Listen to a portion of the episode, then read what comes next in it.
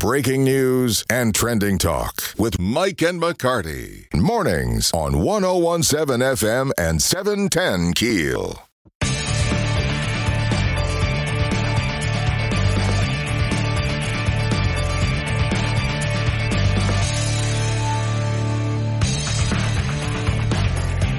One zero one seven FM seven ten Keel, Mike and McCarty, and on the Jack Spring Electric Newsmaker Hotline.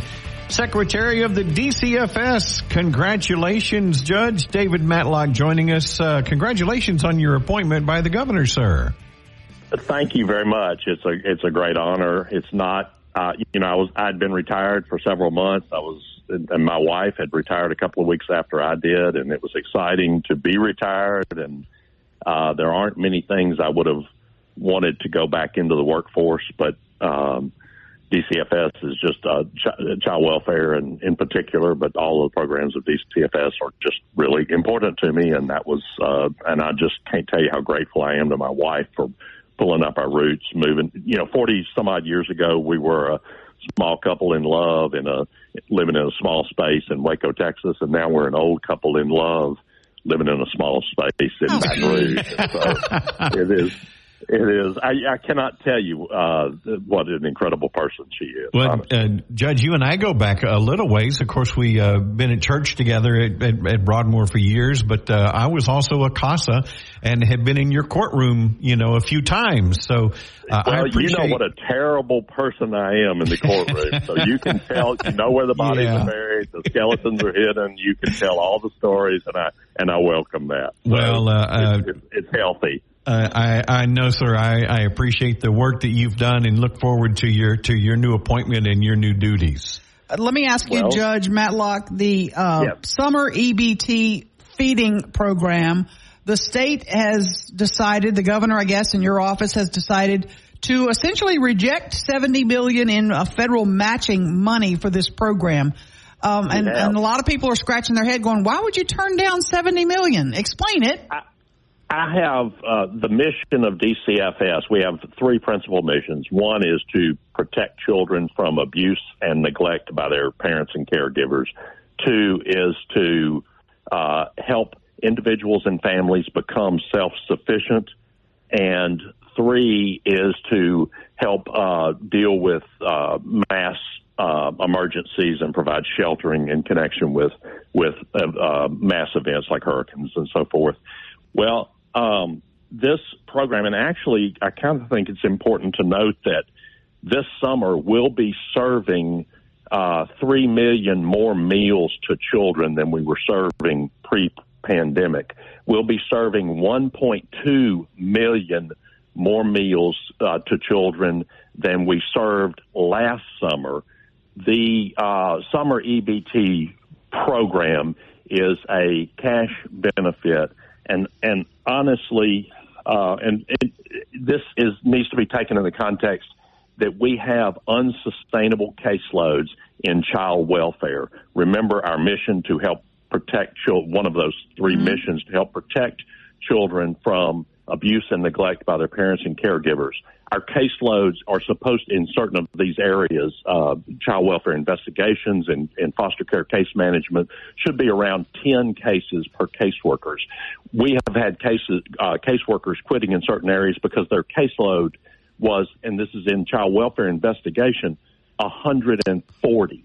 Now, that is unsustainable. Oh. Our average caseloads are not that amount, and I don't want to, but but they are multiple by multiple by multiple more than they should be. And these people whose hearts are called to work in this area cannot. You, their their heart brought them to child welfare. They went to you know whatever schooling, uh, social work, and and counseling, and and psychology, and other areas, and and their heart calls them. We've broken their hearts because they cannot do their job and they cannot protect, and they have to protect themselves. But Judge, too. I mean, they can, simply can't do it. I have a thirty million dollar internal fiscal cliff. Really, more than that. So why do you turn down uh, seventy million? Why, why don't you let the feds pay for this summer? Does it come with, with Are there strings too many, attached? Yeah it, it would call for me to spend $3.6 million out of my budget. I'm already 35 or $30 million in the hole. I've got these unsustainable caseloads. I do not, the Department of Children and Family Services simply does not have the money to do that. Um, and we're going to be providing, the state of Louisiana is going to be providing more meals. And honestly, I'm done. I'm absolutely done. Remember, our mission is to help people, individuals and families become self-sufficient. I'm done with internal generation. I'm sorry. I'm done with generational poverty traps. I'm done with benefit cliffs. We've got these deals where if you make 25 you're making twenty nine thousand dollars. You know, certain families it's it depends on the size of the family, all these things. You make twenty five more cents a year. I mean, a, a month, and all of a sudden you lose nine thousand dollars in benefits. Who's going to do that? And so we have these these uh, benefit cliffs for for benefits like SNAP, welfare. Uh, it, it applies to welfare disability situations as well, where people can't go back to work. I'm done with generational poverty traps, benefit cliffs uh, the best social program is a job, and the pathway out of work, uh, out of poverty is workforce development, economic development. I'm done with spending money we don't have, leaving our grandchildren debts they won't be able to play, pay, and creating more inflation that digs a deeper hole and creates greater poverty. I want long-term solutions. I would have to pay six. DCFS had to, would have to come up with with three point six million dollars. I, I already have these unsustainable caseloads in child mm-hmm. welfare. I cannot do that. The main thing is keeping the main thing the main thing, and when you cannot do the main thing, you can't go after a lot of other things. You'd be diverting a large chunk of your budget where you need more yeah. caseworkers. You well, need to, you need to help more children in other areas. Thirty okay. million dollars, and uh, there's so many glamorous and shiny things, and effective things, and wonderful things. I would absolutely, but you've got to understand this in the context that we're providing many, many more direct meals. There's also a benefit. This goes on a cash card that goes to somebody. I just dealt yesterday with a person representing grandparents who are frustrated that they keep their grandchildren, and then every three or four. I mean, this is this is this is an example, but mm-hmm. but every four months or so, m- Mama comes back and says.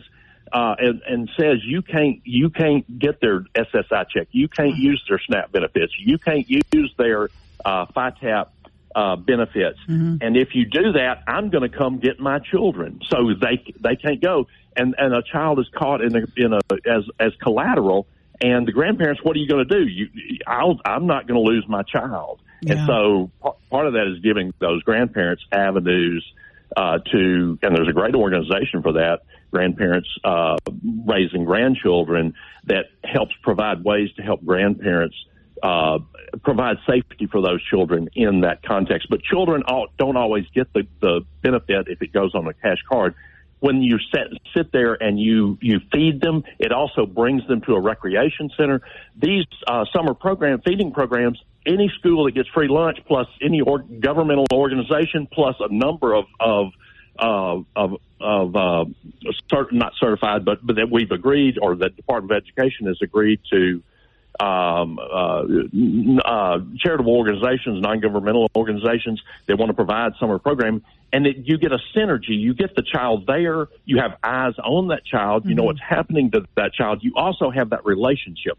Think about Meals on Wheels. Is it just about the meal that you take to that old elderly person no. and deliver it by mm-hmm. hand? No, absolutely not. It's about laying eyes on that grand on that person, that elderly or disabled person. It's about making sure that they're okay. They don't come to the door. Guess what? There's probably going to be a welfare check. You bet, David. And can you so stay with us? I want to talk about uh, foster the foster program. Please, uh, CASA. Can so you important. can you hang with us? Of course. You Absolutely. Bet. What would be more important? Thank you, sir. We're on the uh, Jack Spring Electric Newsmaker Hotline. Judge David Matlock, Mike and McCarty, 1017 FM, 710 Keel.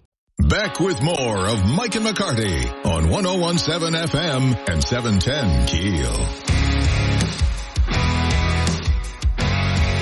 On the Jack Spring Electric Newsmaker Hotline, Judge David Matlock joining us from DCFS now in Baton Rouge. Uh, Judge, first and, of all, by the way, please call me David. I'm, I'm a recovering judge. Just call me David. It works. Okay, David. Uh, well, I, I just so appreciate what you were saying a moment ago about, uh, you know, wanting to break these generational poverty traps. and I just I can Who do I can do an, to feed children and and but direct uh, grab and go.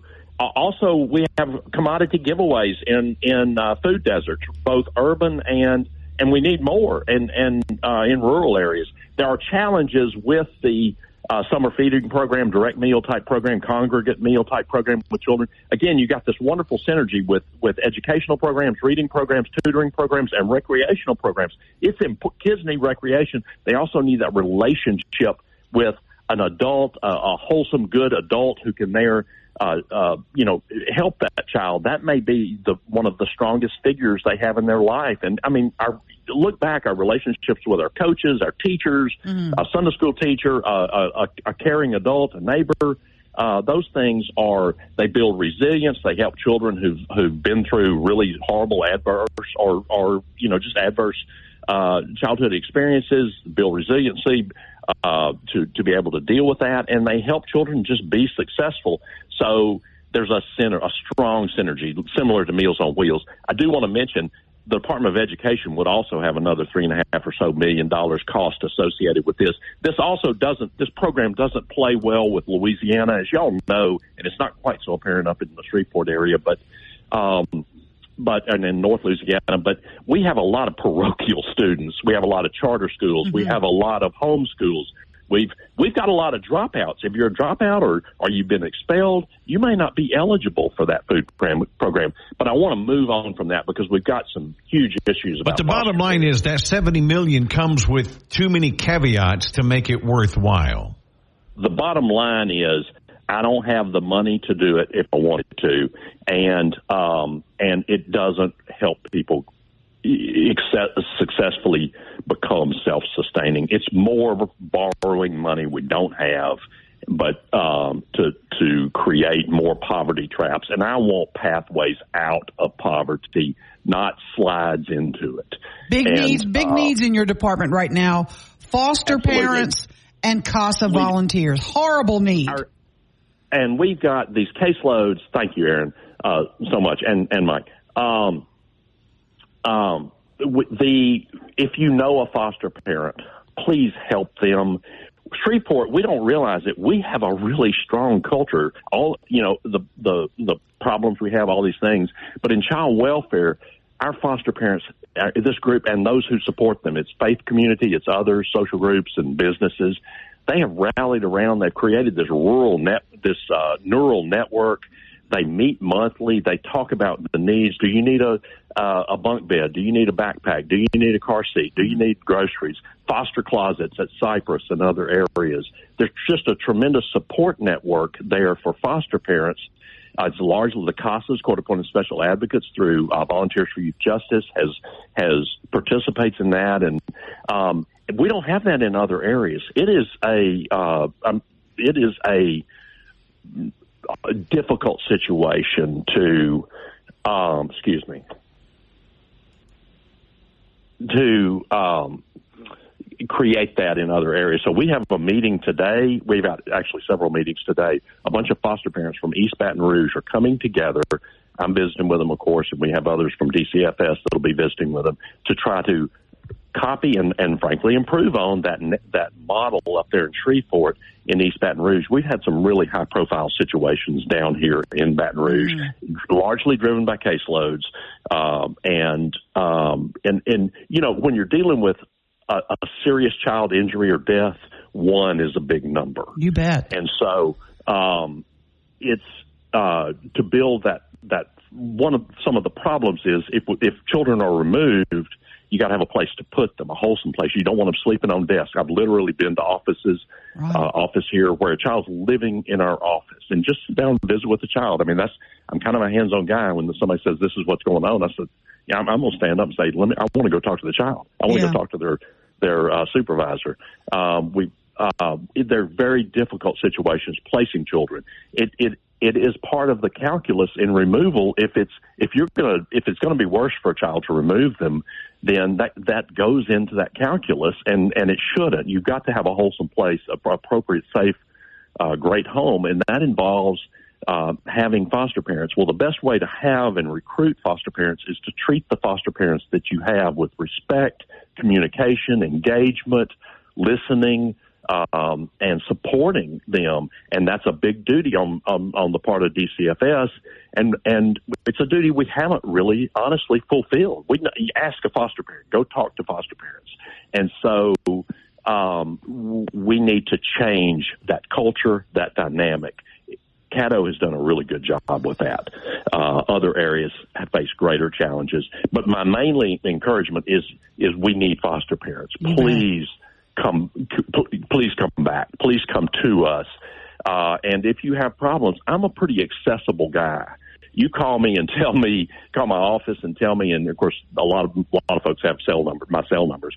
Let me know that you want to be a foster parent. I'll make sure that roadblocks and hurdles and other things, and and we're changing the culture for that.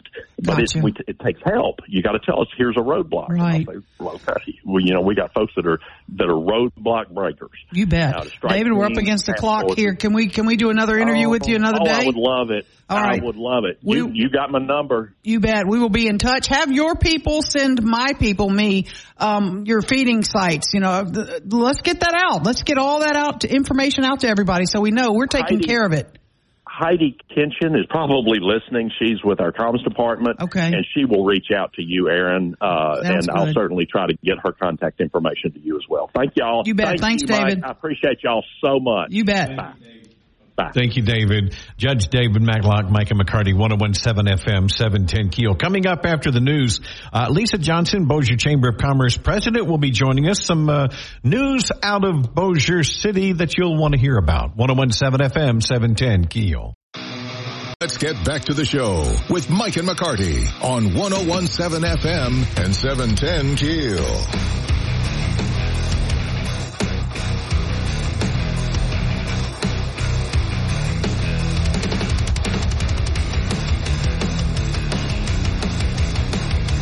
On 117 FM, 710 Keel, Mike and McCarty, and the uh, City Charter Review Commission holding some town hall meetings. We'll find out details on those coming up with uh, Lisa Johnson from the Bossier Chamber of Commerce right after the break. Mike and McCarty, 1017 FM, 710 Keel. Mike. More breaking news and trending talk with Mike and McCarty on 1017 FM and 710 Keel. On the Jack Spring Electric Newsmaker hotline from the Bossier Chamber of Commerce President Lisa Johnson joining us. Lisa, good morning. Good morning. How are y'all today? We are wonderful. A beautiful day. You've got three meetings, or the uh, uh, Bossier City Charter Review Commission is going to be hosting three town hall meetings uh, seeking public input. What kind of a turnout do we expect? And tell us uh, about your first meeting, which is tonight.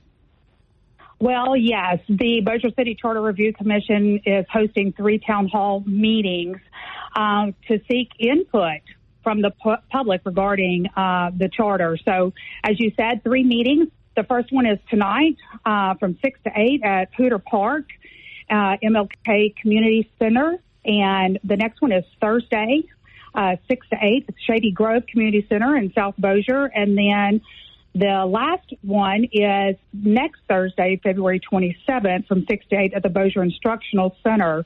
Um, I am not officially a part of the Charter Review Commission. I've just been attending the meetings and listening to their conversations. And so they wanted to ensure that they uh, had town hall meetings in each of the areas within the city to to be able to reach those folks and that they have an opportunity to come uh, within maybe their neighborhoods to come in uh, and and share their input.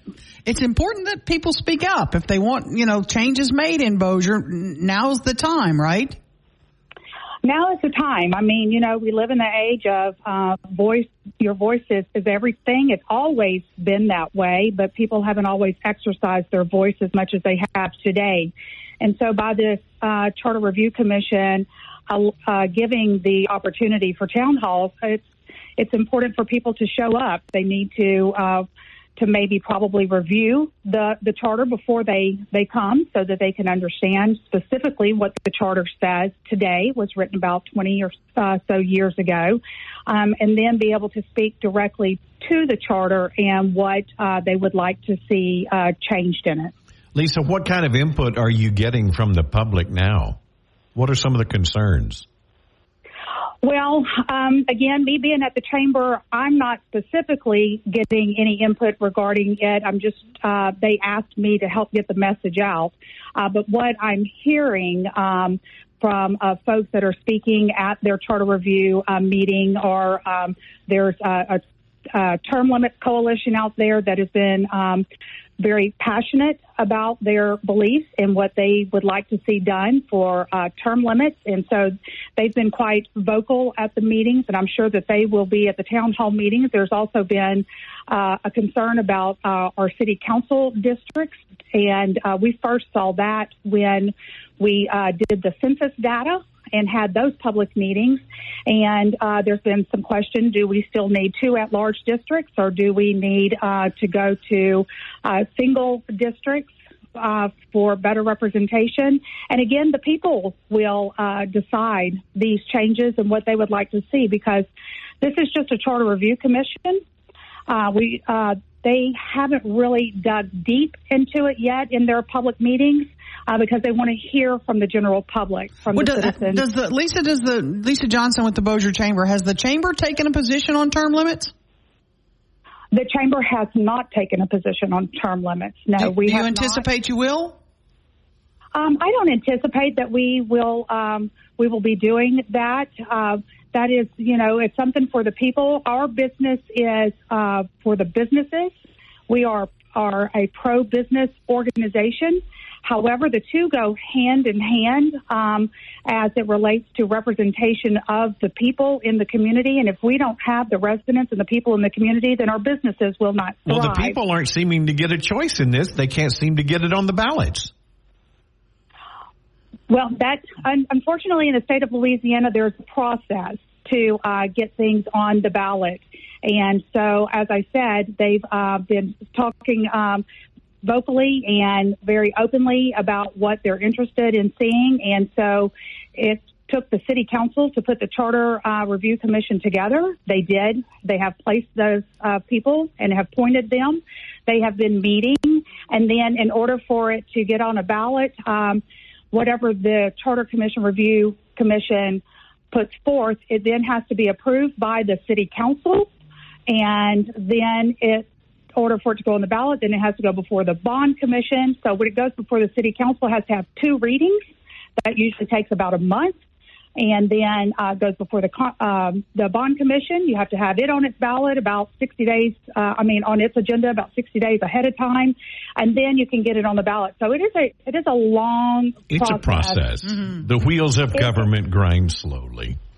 Lisa Johnson do. with the uh, Bossier Chamber of Commerce. There was discussion that the DOTD was looking at closing, uh, particularly the westbound lane of I-20 in that section there through Bossier. Um, that apparently is not going to happen now. Um, at this moment, we remained open and we remain open for business. So yes, they um, they do have to um, look at the uh, the safety and um, crashes and wrecks and other things, you know, that are going through a construction zone. And um, as you're going westbound, the road gets a little narrow through there. And so it's not ideal for semi trucks and 18 wheelers. So on December 21st, uh, after they started seeing multiple wrecks and turnovers, they asked that the semi trucks, um, take 220 and that um, and they actually said that they were prohibited from coming through interstate 20 well the gps systems the Google Maps and Waze and all that have been a little slow to adapt to that. And so they've been making phone calls to those folks.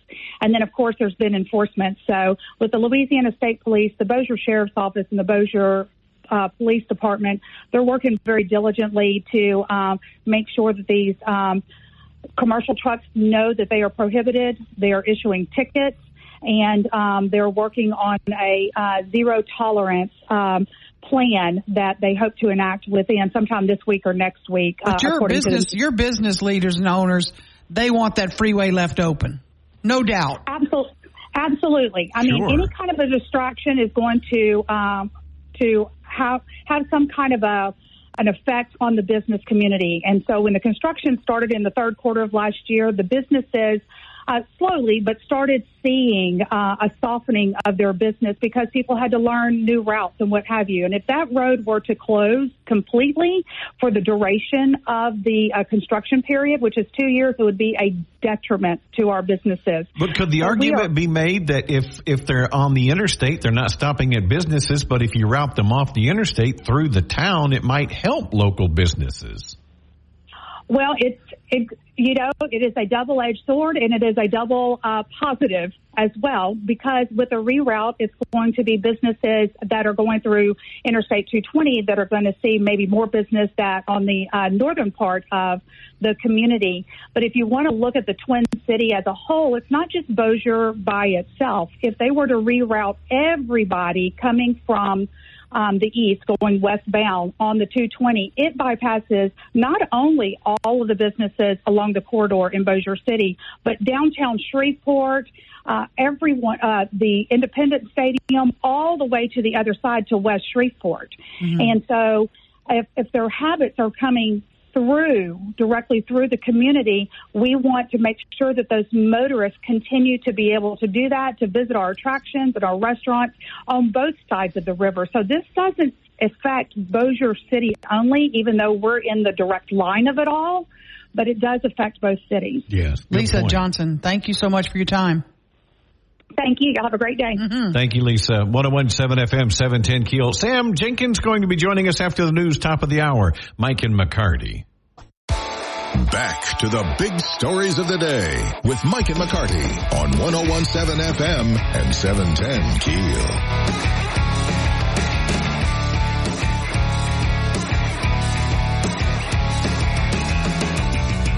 Well, you've got me. You've got me pibbing now. Bibbing. getting my boxer briefs in a bunch. In a bunch. There you go. Talking, uh, you know, you have to ask yourself the question, why is the left pushing so hard to fund Ukraine? Mike Johnson is trying to secure our border. Mm-hmm. He's trying to protect the citizens of this country. And of course, being fought, they're calling, Aaron, they're calling him Moscow Mike. Oh gosh. Because he doesn't want to divert billions of dollars into this Ukraine war when we were not settling our own issues.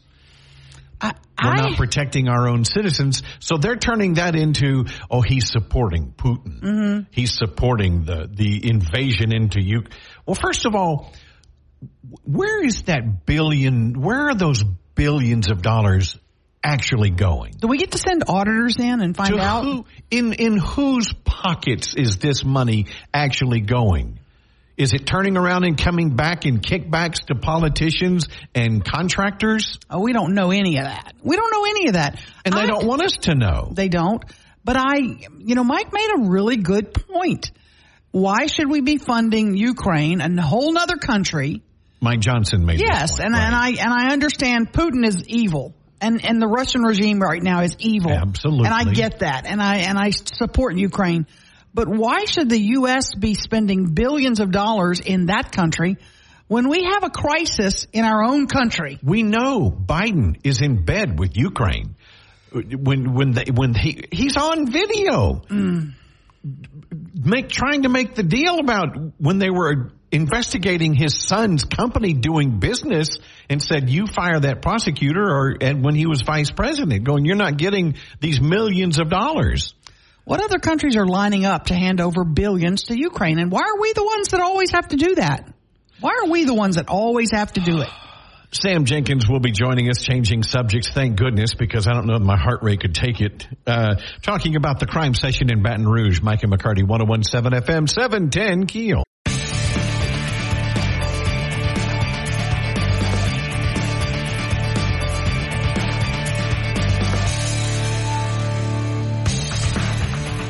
1017 FM 710 Keel, Mike and McCarty on the Jack Spring Electric Newsmaker Hotline. State Senator Sam Jenkins joining us. Sam, first of all, a belated happy birthday to you, sir. Hey, good morning, and uh, thank you. I appreciate that. Mm-hmm. Thank you so much. You're in a pretty busy morning down here at the Capitol today, so we're engaging uh, quite a few people. And uh, but yesterday uh, was my birthday, and we certainly had an enjoyable time. Good. Well, happy uh, 31st birthday to you. Uh, special session, a crime session. Uh, you guys are, are tied up now. Tell uh, we talked with Alan Seabaugh earlier in the week. Tell me about uh, some of the bills that you have the most concerns about. I, I'm I'm concerned about pretty much all of the bills, to be honest with you. And I may not have time in, in this discussion to break each bill down. So let me just speak in some general terms, okay? Let's look at uh, some of the bills that uh, seek to limit post conviction relief for persons who have been convicted and confined. Uh, I, am very concerned about that because, as we all know, uh, our criminal justice system is not a perfect system, and we certainly need to have an opportunity for someone to exonerate themselves if they feel as though they have been falsely accused or uh, uh convicted of a crime. Uh, we also have bills here uh, that severely limits the ability for a person to be eligible for parole.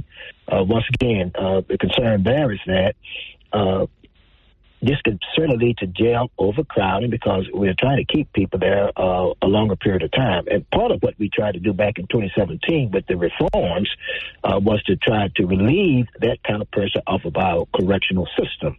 So it's going to be just taking some steps backwards uh, when we start talking about curving parole, curving post conviction relief, and those type matters like that. So those those are really of some concern to me. Sam, excuse me, Senator Jenkins, the public's really kind of in a in a furor right now that when we look at some of the data that shows a lot of these criminals are only serving 35% of their time.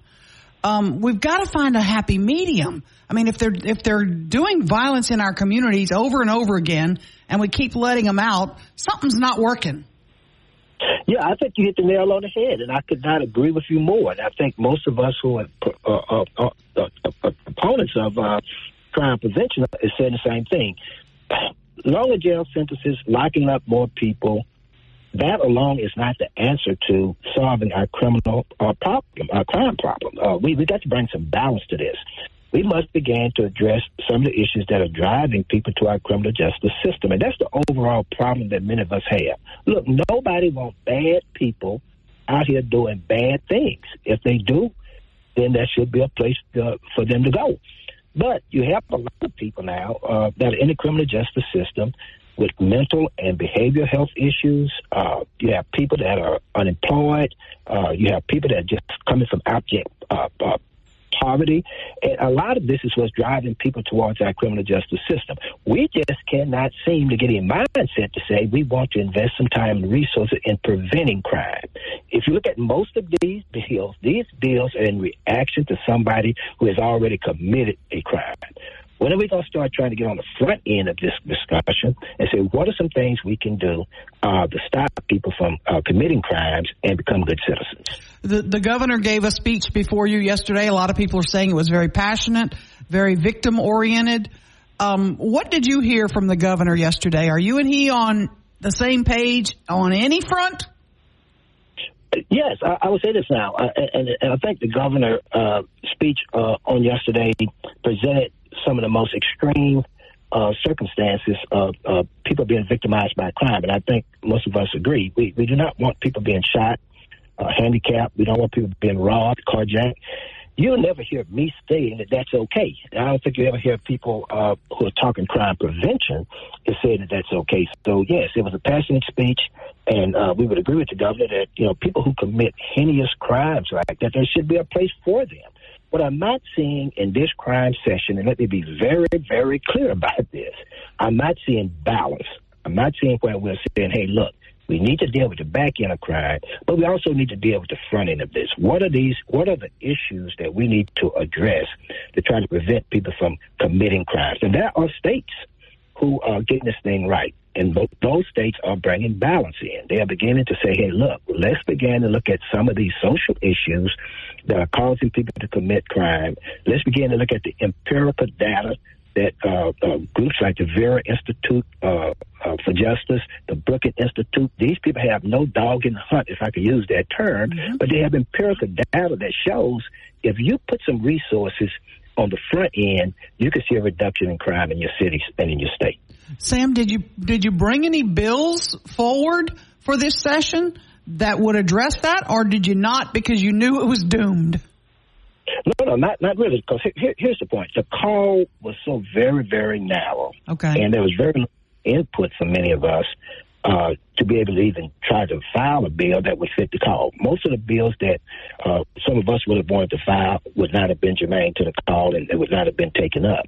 Uh, that, that, and once again, I think that's a fallacy with this uh, session that we're going through. No balance, a call that was not broad enough for you to bring in some of that. Now, what we're hoping will happen during the session is that we will have people coming forward uh, to give testimony um, and speak in opposition to some of these, uh, what we feel may be extreme measures that are going into place, so that we could build a very good legislative record. Because I have some feeling that some of these laws that are going to be passed may be challenged in court.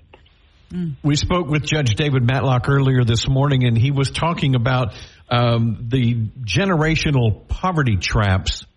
And one way to combat those is, uh, or, or, or a few ways, education is vitally important, and also jobs, economic development how do we keep these kids when you talk about getting them before they they're you know becoming arrested and getting involved in crime how do you keep them in school? I think truancy should be a huge issue and focus.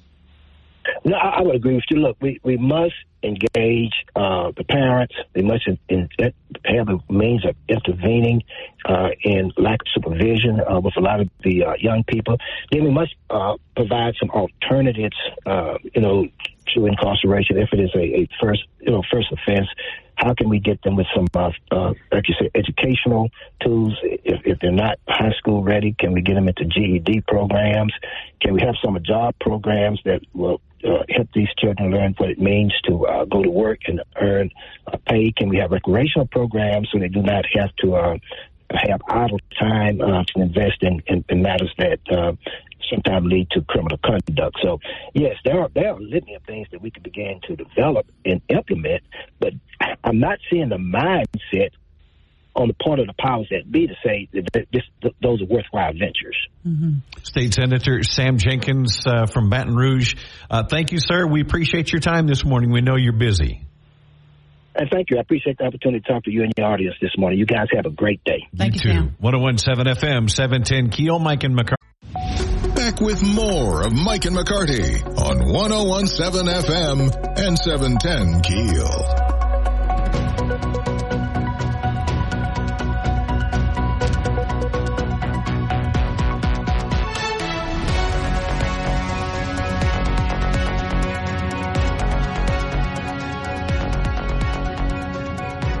Are you watching Masters of the Air? Have you caught up? No, I'm only on like episode. What is it? Two. I'm I'm early, early, early.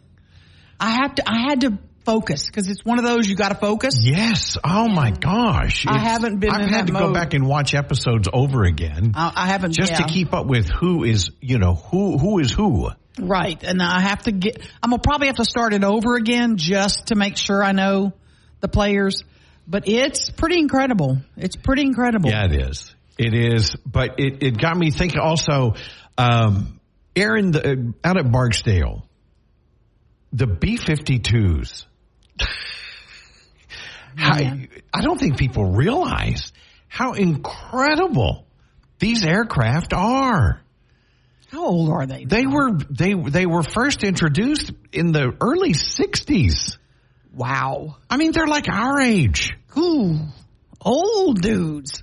And, and, mm. obviously whoever designed the B-52 got it right because I don't think there's another aircraft that's still in active duty like the B-52 and now the Air Force is is investing another mil well actually $48.6 billion overhaul uh, into the B 52s to, to keep, keep them, them flying until 2060.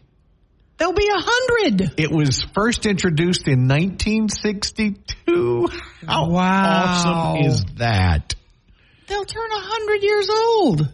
That's that's just amazing. How are they still viable? Congratulations, guys and gals out Ooh, at Barksdale. That is incredible. That is, and to watch them fly when you watch them coming in or, or taking off, They are an amazing, amazing piece of work when you look at how big they are up close. Oh yeah. Like how does that thing ever get off the ground?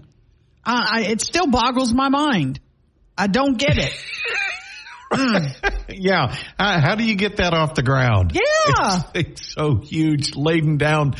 Oh, I, I, just love them. I love them. When we lived in Bossier, uh, we bought four acres north, just north of 220, um, and built a house before we even knew there was going to be a stone bridge. Mm-hmm.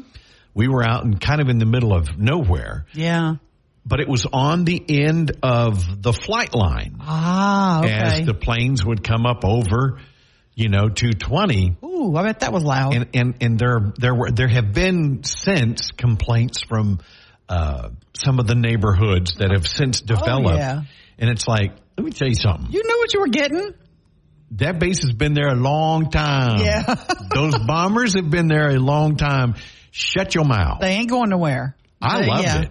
They came over our house, Aaron, uh, on, you know, the landing gear still down. Wow. And it was just, I loved it. Yeah. I loved the sound of them. Mm-hmm. And, and just, God love you men and women that work there. And I thank you and salute you.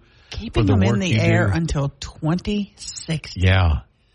That's good news for Barksdale, no Absolutely, doubt. Absolutely, yeah. Do they still have a base that has them in like Minot, Minot North yes. Dakota? Those we're why, the only two, right? Why not Minot? it's what they say. I knew Barksdale people and if they got shipped to Minot, oh, yeah. they were like, like "Oh, oh God, it's like what did I do wrong?" Fargo. I mean, yeah. it's just freezing. What happened in my life that I got sent to Minot?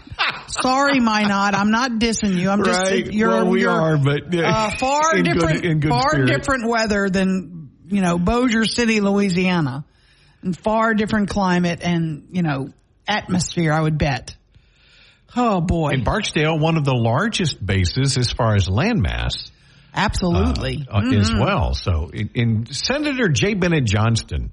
Uh, for years fought to keep Barksdale. Absolutely. You know, there were budget cuts and he had to he had to do some work to keep us going. We went through that big base realignment where several bases were closed and I mean they fought tooth and nail to keep Barksdale up and going and and they won and it looks like we're good for another 40 years at least, it. something That's like that. Incredible. That really is. 1017 awesome. FM 710 Keel, Mike and McCarty. Let's get back to the show with Mike and McCarty on 1017 FM and 710 Keel. Okay, by the way, talking about B-52s, um, I was off a little bit. Not, not 62. Uh, my friend Bill Lunn from KTBS texted me. He says it was actually 1952. Whoa! When the B-52, not in its current form, but it was still the B-52 uh, first flew. It wasn't uh, actually uh, brought into service until 1955. Wow! Wow! The Fonz was riding his motorcycle. That's crazy. I I have a question for both of you, and I you know this is some of the one of those things that just hits me some days, and I'm like, this is the stupidest topic you'll ever talk about on the radio, but I'm going to do it anyway. Um, I'm turning on Crawfish to the sex. Is that we're doing no, that again? No, not today. Roosters laying eggs. I don't know, Aaron. We've gone pretty. Uh... you got a point.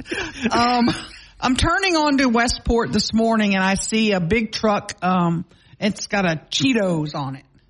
Ooh. And I thought, ooh, do that, like I do do like the Cheetos. That would be a good the crunchy ones. That, yeah, crunchy ones. That would be a good one. And I thought if I were if I were to be able to hijack any truck, 18 wheeler loaded with food or beverage. Okay.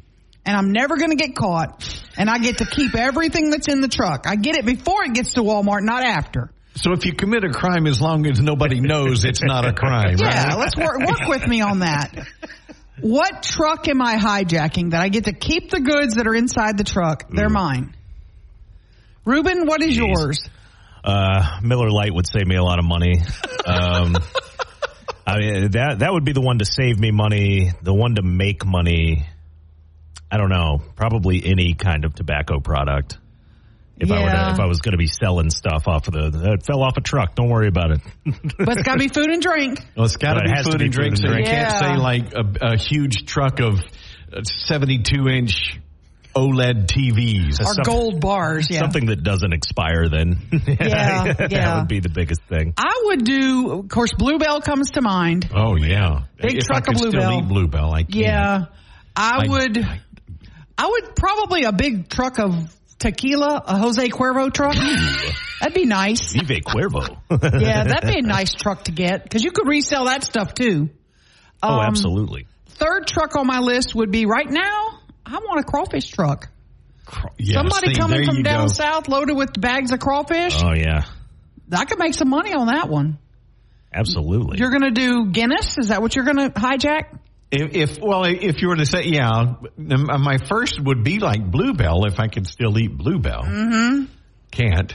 Can't. Now, I did, look. I still eat things I'm not supposed to. so somebody drops a Bluebell truck out front, you know. Yeah. We're missing something. There's somebody message us please on the Shreveport Security Systems message board. What truck would you hijack? It's got to be food. Southern Made. Donuts doesn't run trucks, do Oh. they? They don't. They don't run trucks. They, they just make them right there in the store. We're making up our own trucks though, so it could be Southern made. Oh, by the way, speaking of KTBS, Mm-hmm. somebody brought a Southern Made king cake last week up Oh. there. It was in the kitchen. oh, they're so good. So good. Man, delicious. So I'm going to go and hijack a truck when we get done.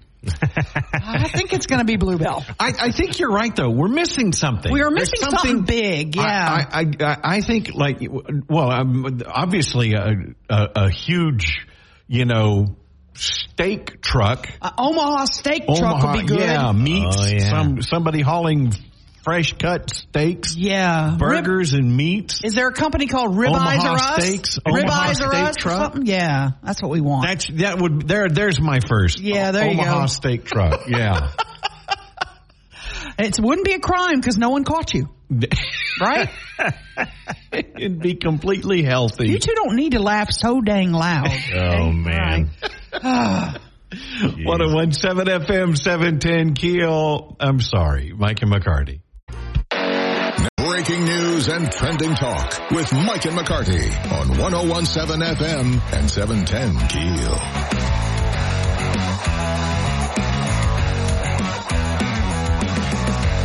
By the way, if you missed it earlier this morning, there was a suspicious envelope.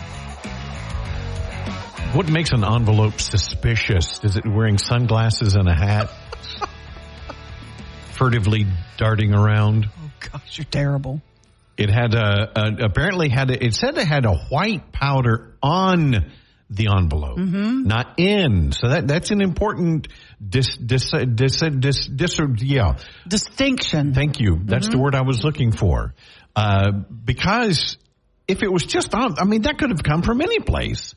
Could have come from the post office. It could have come mm-hmm. from any place. Right, But right. if it were in the envelope, then it, there was, you could see there would be intent to, to send it. But if it were on the envelope, then is it something nefarious that would cause people to, whoever touched it, I'm not to sure. become ill or? I know state police were called out. It was found at Cypress Baptist Church in Benton, which is the home church for uh, Speaker of the House Mike Johnson. Mm-hmm. His wife's a counselor there, has an office there, so raises lots of concerns. Then state police get there. They realize, oh, this is Congressman Johnson's church. They call in the FBI. Um, they quickly did a test, and the first test, first round of testing came back negative. But they're going to do more testing on the the powdery substance you think to they find just out. it? No, I don't Uh, think that's how it works. I think they have some science to this. Um, and they'll try to find out, you know, who sent it, what was the purpose, or was it just a an, an innocent, you know, piece of mail that got something else on it? I, you know, I don't know. Right. Um, but they have to, they have to act with all caution and, you know, take everything into consideration because he's a pow, what is he, third from in line to the presidency? Unbelievable. You know, he's right there, a couple of heartbeats. And, um, you know, they have to be real careful when things like that happen. You know, I remember back in, during the, um, anthrax days when we literally, Yes. all of our mail had to be checked. I still to this day, I hate to say this to Ruben, but I, I hand anything that looks kind of odd to Ruben, Suspicious. to Ruben to open first. Yeah, I get all the uh, prison letters. Ruben, and stuff open like this. that. I have a Yeah. nice collection. Looks like it was written by a serial killer addressed by Keel News with the K backwards. Been a few pretty interesting reads. Yeah, some of them are. We get a lot of prison mail. We get some mail from uh, real radical folks who really want their their ideas talked about on the radio. But he opens them nicely and he shakes them out really good just to make sure. yeah. Tastes it to make sure that it's, uh, yeah. yeah. It's safe.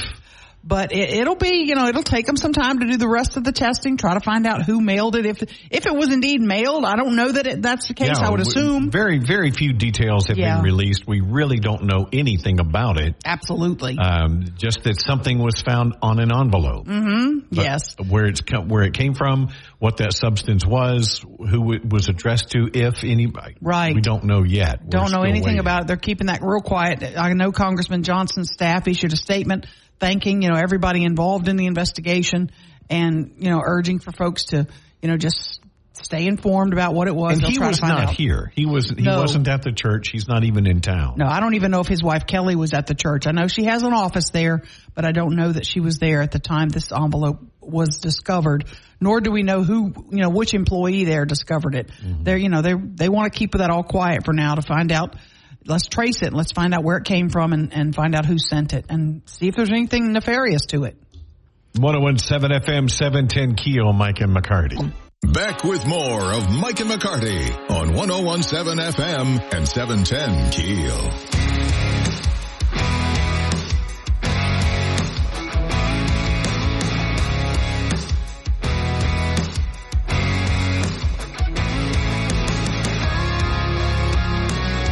One zero one seven FM seven ten Keel, Mike and McCarty.